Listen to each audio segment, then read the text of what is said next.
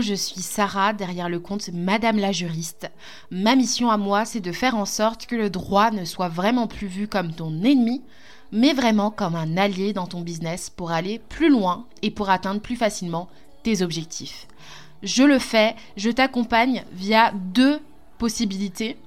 Euh, soit je te fournis en fait des modèles d'actes juridiques qui vont te permettre de te mettre en conformité, d'anticiper les problèmes dans ton business, ou soit je t'accompagne à passer de micro-entreprise à société et à aller encore plus loin, à aller vraiment défoncer ces barrières qui viennent dans ton esprit, te dire que tu n'es pas capable, te dire que tu n'es pas assez. Et moi, vraiment, j'ai envie de te montrer que c'est possible parce que j'ai accompagné d'autres entreprises à le faire et parce que je suis passée moi-même par ces questionnements que tu te poses actuellement. Coucou Florine, je suis trop contente de t'accueillir dans mon podcast. Tu es ma toute première invitée. Euh, j'espère que tu vas bien et que voilà, l'accueil n'a pas été euh, trop, euh, trop secouant pour toi. Écoute, je suis trop contente d'être là. vraiment, c'est, on se connaît depuis, depuis presque un an et demi. Hein. Donc, euh, bah hein. de pouvoir être ta première invitée. Trop d'honneur. bah, moi, je, suis trop contente. En plus, pour la petite histoire, euh, je vais laisser Florine euh, se présenter après. Mais moi, la première fois que je me suis abonnée à Florine, je pense que tu avais genre 95 abonnés ou un truc comme ça. Je t'avais trouvé grâce au hashtag. Et je me disais, non, mais cette personne, elle pèse dans le game. Genre, tous ses posts, et elle n'a pas changé en fait depuis, tous ses posts, il tapait euh, droit dans le mille et dénonçait euh, quelque chose, ou en tout cas, il, il faisait ouvrir droit, euh, grand les yeux. Et c'est pour ça que je suis trop contente de t'accueillir. Et puis, c'est devenu une vraie amie aussi au fil, au fil des mois. Donc, voilà, bah, je te laisse te présenter, Miss Florine. Alors, bon, bah, déjà, je m'appelle Florine. Moi, j'ai 24 ans. Ça fait bah, bientôt deux ans que je vais euh, fêter euh, du coup mes deux années d'entrepreneuriat. Euh, j'ai commencé par être copywriter freelance. Pour ceux qui ne connaissent pas ce que c'est le copywriting, c'est l'art de vendre avec les mots. et d'ailleurs, Sarah, bah, elle a été une de mes clientes pendant bien huit mois de collaboration, hein. mmh. presque un an. Euh, et maintenant, je suis mentor en copywriting, donc c'est-à-dire que j'accompagne les entrepreneurs à avoir une communication percutante. Voilà un peu pour ma présentation. Et puis, euh, euh, j'aime bien dire, parce qu'une fois, on m'a dit, Florine, tu es une claque vivante. Donc, bon, ben, je suis une claque vivante, apparemment. je suis connue pour mon franc-parler et mon côté cash. Ok, bah oui, bah si vous n'avez pas encore eu l'occasion de regarder les masterclass de Florine, euh, allez-y, inscrivez-vous à la prochaine parce que ça vaut le détour. Et, j'en parlais tout à l'heure, je me disais, euh, je disais que je t'avais suivi euh, depuis tes débuts et euh, moi j'adore la personne que tu es, tu le sais très bien. Mais toi, quand tu t'es lancé au début, quand tu as dû parler justement à une petite communauté, que tu as dû commencer à, faire tes, premiers pas dans l'entrepreneuriat, bah, du coup, tu as dû aussi, je pense, avoir le même syndrome que tout le monde, du bah, je parle peut-être dans le vide ou j'ai peur de ne pas trouver assez de clients, etc. Donc, Qu'est-ce qui t'a permis en fait de te lancer à ton compte dans l'entrepreneuriat et finalement de persévérer pour être euh, la personne que tu es aujourd'hui? Yes, je me rappelle de mes premiers débuts sur Instagram, vraiment ma première story. Euh, j'étais là, je prends mon téléphone et, j'ai dit bonjour à mes zéro abonnés. Tu vois. Moi, je me lançais direct dans le bain. J'ai fait ma première story facecam. Il n'y avait personne qui me suivait. Euh, donc, ouais, c'est sûr qu'au début sur Instagram, tu vois, tu as un peu l'impression de parler parler tout seul, ton nombre d'abonnés au début, il a un peu de mal à, décoller. Mais euh, ce qui m'a poussé à persévérer, c'est vraiment euh, bah, en fait de me dire j'ai envie d'être entrepreneur, euh, j'ai envie de, de, faire en sorte que Instagram soit mon canal principal d'acquisition. Bon, ben vas-y, go, quoi. J'y vais à fond. et puis, je pense aussi que j'ai peut-être pas eu cette traversée du désert, tu sais, où tu as vraiment l'impression de parler à un mur pendant longtemps, vu que j'ai été très euh, cash et authentique dès le début. Donc j'avais pas mal d'engagement euh, sur Instagram, même quand j'avais une petite communauté. Donc je pense que c'est ça qui a aidé. Euh, c'est vraiment, je, sentais que mon, contenu plaisait, plaisait aux gens et que mon, message percutait aux, bonnes personnes. Donc j'ai persévéré et puis bah, maintenant c'est une communauté qui est, qui est plutôt grande. Bah oui, et tu le mérites amplement.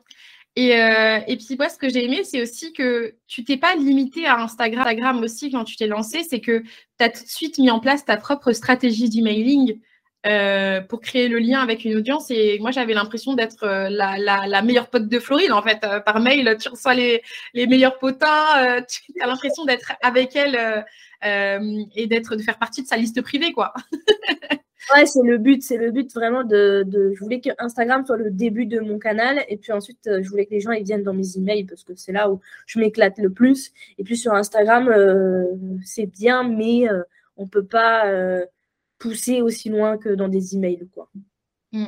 Bah, ça, c'est super. Et je pense que ça a été du coup l'un des premiers challenges que tu as dû porter. Ça a été peut-être de développer ta communauté aussi et ta communauté surtout privée par email.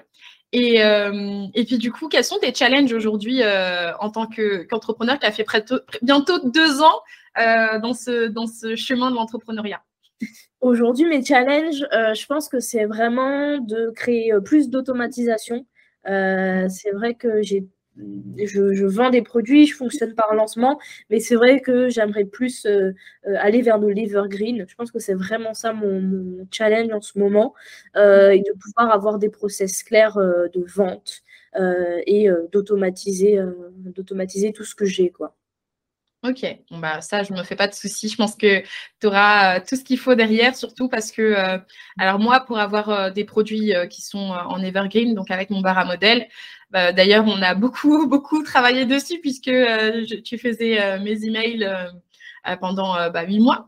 Et bah, en fait, je trouve que dans l'Evergreen, le challenge par rapport au lancement, c'est qu'il faut être vraiment méthodique et continuer sur la durée à promouvoir, promouvoir, promouvoir ces, offres. Et toi, tu le fais bien aussi aujourd'hui avec la boîte à neurones, c'est bien ça? C'est ça, exactement. Donc, je pense que si tu pouvais bah, en fait, dupliquer tout ce que tu fais euh, au quotidien, ça pourrait euh, te donner, on va dire, de l'énergie plus diffuse euh, sur une année que les lancements où je trouve que c'est de l'énergie concentrée sur un instant T pour avoir des résultats bah, plus rapides, mais du coup, il faut, il faut y aller un peu plus.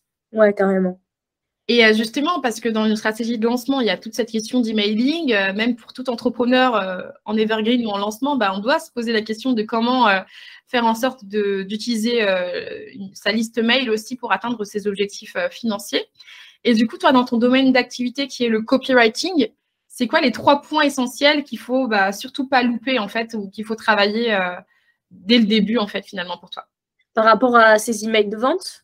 Ou euh, de vente ou même tout simplement la stratégie d'emailing euh, tout court Ouais, stratégie d'emailing. Euh, mes trois conseils, déjà, ça serait de ne pas chercher à avoir une, grosse liste parce que souvent, on va mettre en place des stratégies pour attirer beaucoup de gens d'un coup, mais qui seront des gens qui ne seront pas forcément qualifiés. Pour ça, bah, il y a le freebie, l'éternel freebie que tout le monde connaît et dont 95% euh, des freebies finissent dans le dossier téléchargement sans être ouvert. Euh, donc ça, oui, ça permet de rapporter du monde euh, rapidement, mais pas forcément des prospects qualifiés. Donc vraiment se, se, concentrer, se dire, je veux pas une grosse liste, je veux une liste avec des gens qui sont qualifiés, des prospects qui veulent recevoir mes emails euh, et qui pourront éventuellement acheter euh, mes offres. Ensuite, euh, point, point essentiel, c'est pour le deuxième conseil, c'est la régularité. Vraiment, une stratégie emailing, c'est le secret, c'est la régularité. Même quand on a trois abonnés, moi je dis toujours au début, j'avais six personnes dans ma liste. Donc je dis à chaque fois, tu sais, il y avait il y avait mon adresse email, pour vérifier que les, newsletters répartaient bien. Il y avait mon ex, il y avait ma mère. Euh, et j'ai envoyé mes emails le lundi et le vendredi. Donc vraiment d'être régulier. Et c'est là où vraiment beaucoup d'entrepreneurs pêchent, c'est qu'ils se lancent dans une stratégie d'emailing, mais ils envoient au début un email toutes les semaines et puis ça finit en un email tous les deux mois, puis un email tous les six mois. Donc vraiment d'être régulier. Et ensuite, euh, un troisième conseil pour lancer sa stratégie d'emailing, c'est euh, d'essayer de faire en sorte que sa newsletter euh, ait un concept sorte du lot par rapport à ce que fait la concurrence, euh, que ça soit vraiment un rendez-vous immanquable. Il faut vraiment créer cet effet, tu vois, de ah ouais, j'attends les emails de Sarah bon, ben, toutes les semaines, mercredi à 7h, je les attends, je sais que je les aurai dans ma boîte mail. Donc vraiment de, de faire en sorte que chacun des emails que l'on envoie soit, soit comme un rendez-vous euh, vraiment avec, euh, avec son lecteur. Voilà mes, mes, petits euh, conseils qui sont. Tu vois, c'est pas des stratégies de ouf, il n'y a pas de méthode secrète. Hein. Vraiment, c'est des conseils simples. Si tu les appliques, que tu restes, tu, tu restes persévérant, ça va, ça va, ça va marcher, forcément. Non, mais merci parce qu'en fait, tu parles euh, de manière authentique. Et c'est vrai que même si tout. En fait, il y a très peu de personnes qui osent dire que euh, le meilleur, on va dire, euh, la meilleure qualité de l'entrepreneur, c'est aussi la persévérance. En fait, on va dire, oui, il faut faire ci, il faut, faut se montrer sous, un, sous son meilleur jour pour attirer plus de clients. Il faut être authentique, mais pas trop, parce qu'il ne faut pas que les gens, surtout quand on est coach, il ne faut pas que les gens voient un peu trop à quel point on est vulnérable. Mais d'un côté, en fait, si vous n'êtes pas authentique, si vous n'avez pas un positionnement, bah, vous vous noyez dans la masse, en fait. Surtout euh, des emails où euh, tu vas me donner un conseil pour euh, travailler mon client idéal. S'il te plaît, je peux en trouver 500 000 sur Internet. Hein. C'est tellement ça. et, du coup, bah, je pense que ça fait partie, ben, tu vois, tous les conseils que tu nous as donnés, si on ne les applique pas, bah, on peut quand même démarrer sa stratégie d'emailing, mais ce sera peut-être un peu plus difficile de faire grandir sa communauté et d'avoir des résultats euh, grâce à ça.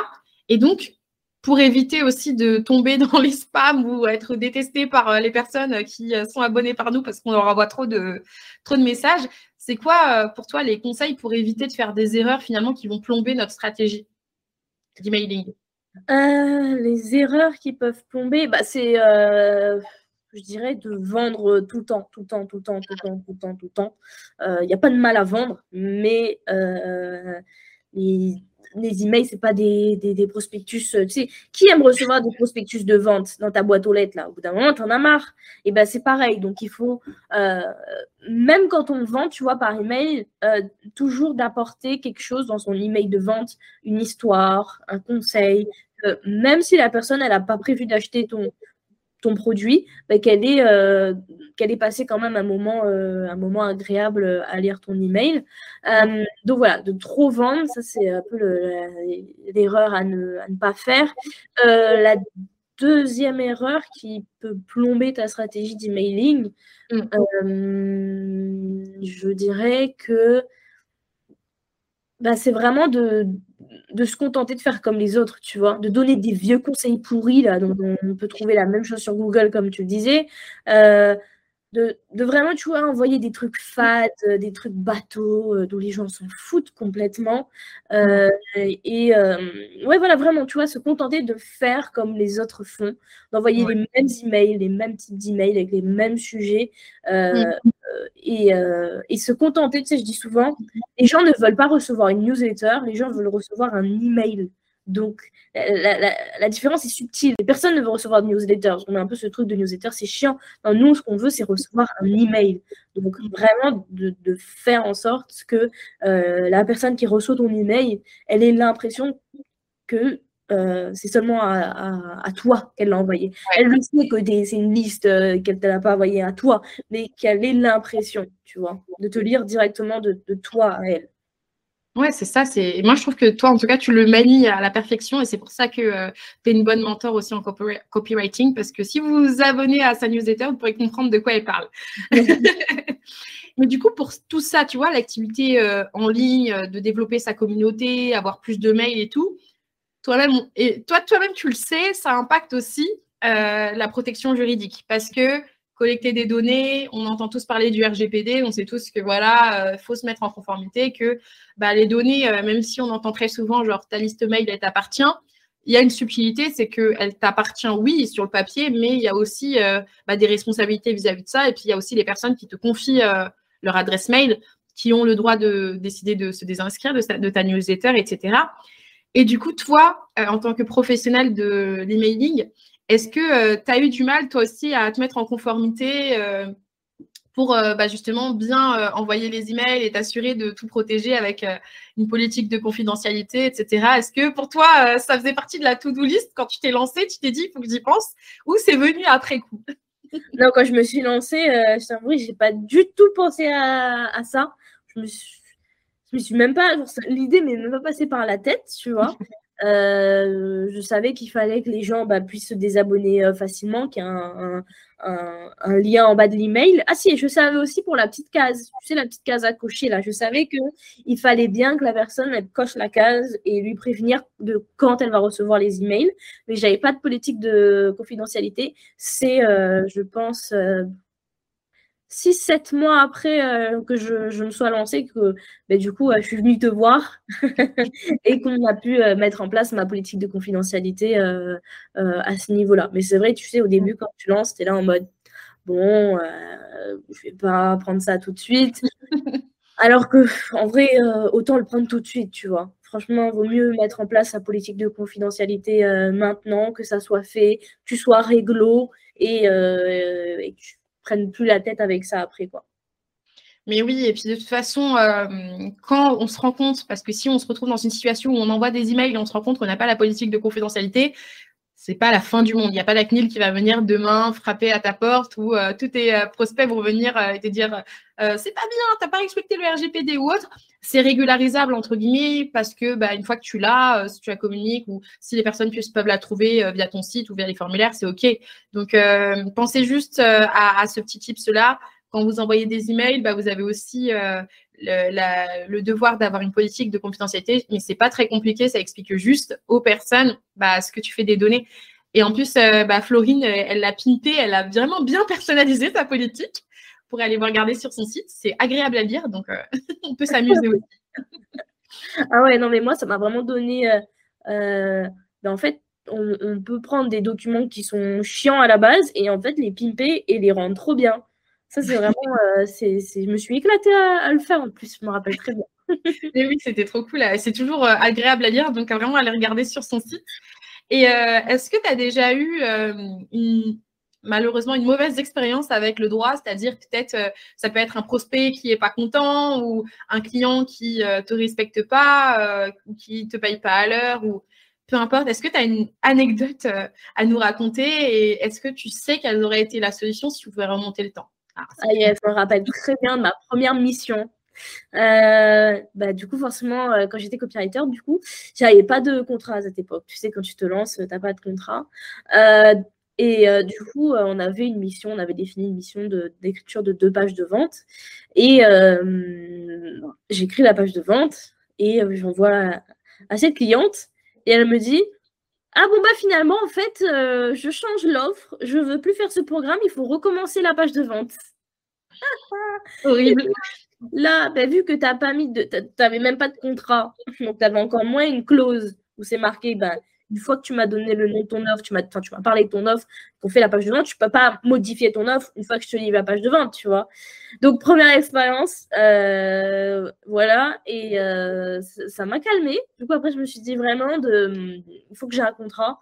Euh, faut que c'est, de toute façon, c'est comme ça, tu sais, que tu apprends mm. déjà la première étape à te dire, il me faut un contrat. Deuxième étape, après, c'est parce que tu sais, la première étape, quand tu, tu, tu te dis, bon, il faut que j'ai un contrat, tu vas sur Google, tu tapes contrat freelance, tu te retrouves avec des trucs que tu comprends pas, mais tu te dis, bon, bah, vas-y, euh, ça va suffire. Et puis après, tu te fais avoir d'autres mmh. et là, tu te dis, ok, bon, j'ai besoin d'aller euh, prendre un, un, vrai contrat euh, avec des vraies clauses et, de, de me et de se protéger. Donc voilà, première expérience. plutôt, voilà, pas, pas ouf, mais euh, ça m'a permis de me dire, ok, euh, faut que je me mette euh, en conformité. Et puis après, franchement, une fois que j'avais mes contrats et tout, je me sentais trop belle gosse et tout, tu sais, au début d'une collaboration, genre en mode, vas-y, signe mon contrat, signe mes CGV. vraiment, je me sentais comme une pro, tu sais. Ah oui, mais, de toute façon, ça se sent aussi dans la posture. Après, comme on est, on se sent plus à l'aise aussi euh, de se dire, OK, c'est mes conditions. Et moi, je me souviens, le premier contrat qu'on a signé ensemble, c'était juste après que tu aies pris un modèle, euh, enfin, les deux modèles, deux modèles avec moi. Et euh, je me souviens, moi, la clause, parce que moi, je lis bien sur les contrats, d'autant plus quand j'ai fait le modèle. Hein. et en fait, je sais que par rapport à cette expérience-là, tu t'es tout de suite nourri de ça parce que tu avais mis une clause justement sur les modifications. Tu avais bien indiqué qu'on ne pouvait pas modifier euh, bah, plusieurs fois en fait la page de vente et euh, le programme parce que sinon, toi, dans la rédaction, bah, euh, tu ne pourrais pas avancer. Donc, il y avait des étapes et que au-delà d'un certain. de, la remise, je pense, d'un. Je sais pas, c'est un document où tu nous demandais de le remplir. Ouais, bah, une fois que tu remis, on ne pouvait plus revenir en arrière. Et je trouvais ça clair au moins. Tu vois, le client, il le sait et du coup, il est responsabilisé. Ouais, non, non, c'est clair, c'est clair, c'est clair. C'est vraiment important. Et puis tu te sens, tu te sens en fait, euh, comme tu dis, tu vois, plus en, plus en sécurité quand tu as ton contrat, tu sais que tu as ta petite clause, euh, et que si ton client, il décide de te faire chier, et bah tu vas lui dire, vas-y, va voir ma clause dans l'article numéro 14 et tu vas voir. Ouais, donc voilà. Donc c'est pour ça aussi qu'on se sent un peu plus professionnel, parce qu'au fond, on a, on a anticipé les situations qui peuvent euh, nous, casser les pieds. Et toi, bah, tu l'as bien vu. Ouais. Grave. Et du coup, euh, pour, ton, pour terminer sur ton expérience juridique, je sais que toi, quand tu t'es lancé, justement, au début, tu étais freelance et tu as, commencé en entreprise individuelle, je crois, au régime micro. C'est ça. Et, et, ensuite, tu es passé en société. Ah, bon, moi, je le sais parce qu'on était ensemble lors de cette aventure, mais est-ce que tu peux, euh, tu peux nous donner un petit peu, avec du recul, est-ce que tu aurais commencé euh, quand même en régime micro ou est-ce que tu serais passé en société avant? Euh, non, j'aurais commencé vraiment en régime, en régime micro-entreprise avant. Parce que franchement, c'est tellement simple. Mais mmh. je pense qu'à un moment, bah, ça te limite un peu, tu vois. Mais je trouve que pour commencer, euh, c'est beaucoup plus simple. Tu n'as pas besoin de te prendre la tête avec la compta. Tu en as un petit peu à faire, mais pas tant que ça. Euh, donc, euh, non, je suis bien contente de, ce régime de micro-entreprise. Et puis après, quand je suis passée en société, bon, bah là, forcément, il y a une, autre posture, tu vois. Je pense que moi, bah, vu que tu l'as vécu avec moi, genre, je me suis dit, OK, putain, là, je passe en société, c'est pas la même. C'est pas la, micro-entreprise, là, c'est la société. Donc, va falloir euh, prendre ses responsabilités euh, et, être plus, euh, avoir plus de vision sur le long terme. Donc, je pense que la micro-entreprise, c'est bien, mais pas forcément pour y rester éternellement. Mm. Parce que je trouve que plus que bah, la société, oui, il y a des avantages, etc. Mais je trouve que que tu passes en société, du coup, tu prends une autre posture, tu vois. Mm. Euh, tu, agis peut-être euh, euh, plus en chef d'entreprise, en chef de société, que si tu étais resté en micro-entreprise. Bah oui, et moi, ce qui m'a marqué aussi, c'est de voir la transition aussi. Avant, tu proposais beaucoup de prestations de services. Et lors de ton passage en société, tu as plutôt proposé des formations, des programmes aussi de groupe parce que ton entreprise a grandi. Et, et puis aussi, ton premier produit digital qui, existe en fait. Et au moins, on peut, si on veut travailler avec Florine, aujourd'hui, je veux travailler avec toi, je peux le faire à n'importe quel moment de la journée, de la nuit, de la semaine. Euh, et ça, c'est cool parce que tu as tellement de savoir et de connaissances que je trouve que c'était la bonne opportunité de se dire, OK, je permets à d'autres personnes d'y accéder sans pour autant travailler avec moi en prestation. Exactement, exactement. ok, est-ce que tu as un dernier mot euh, pour la fin, pour parler bah, de soit ton activité, soit où est-ce qu'on peut te trouver?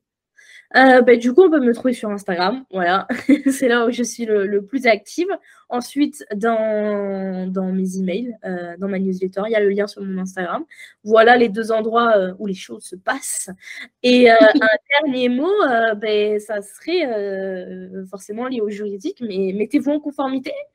c'est vraiment, moi, je pense que tu vois, c'est un investissement, il n'est pas assez mis en avant, tu vois. Genre, les gens, ils sont mm. là, ils investissent euh, dans leur identité visuelle, dans leur site, etc. Mais euh, en fait, euh, le, quand tu investis pour moi, je trouve que quand tu commences à investir dans le juridique, te dire, OK, il faut que je sois conforme, là, tu vois, tu prends aussi une autre posture. C'est plus, tu es mm. en train de euh, faire ta petite popote là dans ton côté. Non, tu décides à te dire, OK, je vais arrêter de copier les CGV de chez mes concurrents parce qu'on vous voit. Et euh, voilà, je vais. Euh, ben, je, vais m'en acheter, je vais mettre euh, en mode sérieux. Voilà, je suis entrepreneur maintenant, donc je me protège. Euh, et de faire cet investissement, tu vois, moi, pour moi, tu passes à un autre cap, tu vois. Tu es, au cap, petite popote dans ton coin, tu te lances. Puis après, tu passes au cap, ok, c'est plus une petite popote, c'est mon entreprise, je fais bien mes contrats, bien ma politique de confidentialité, bien mes CGV. Voilà. Comme tu dis, ça sert à rien de dire, bon, ben, il y a la CNIL qui va débarquer et tout. Euh, non, la CNIL, elle ne va pas débarquer euh, si tu n'as pas tes CGV. Mais ça reste mieux pour tes clients, ça reste mieux pour te protéger. Et comme ça, pour la sérénité. Tu vois, c'est vraiment en fait ça, pour moi, en un mot, la sérénité. Voilà. Tu as raison. Bah, merci beaucoup euh, pour, pour euh, toutes tes réponses aux questions et tous les exemples aussi, parce que c'est assez illustré. Et moi, je suis hyper contente de te compter bah, déjà comme invité du podcast, mais plus grandement comme amie et euh, je vous recommande à tous de, passer par euh, sa boîte euh, à neurones, par son accompagnement, par son cerveau de copywriter sur un plateau et tous ces, le nom de ses formations et de ses programmes qui sont juste top.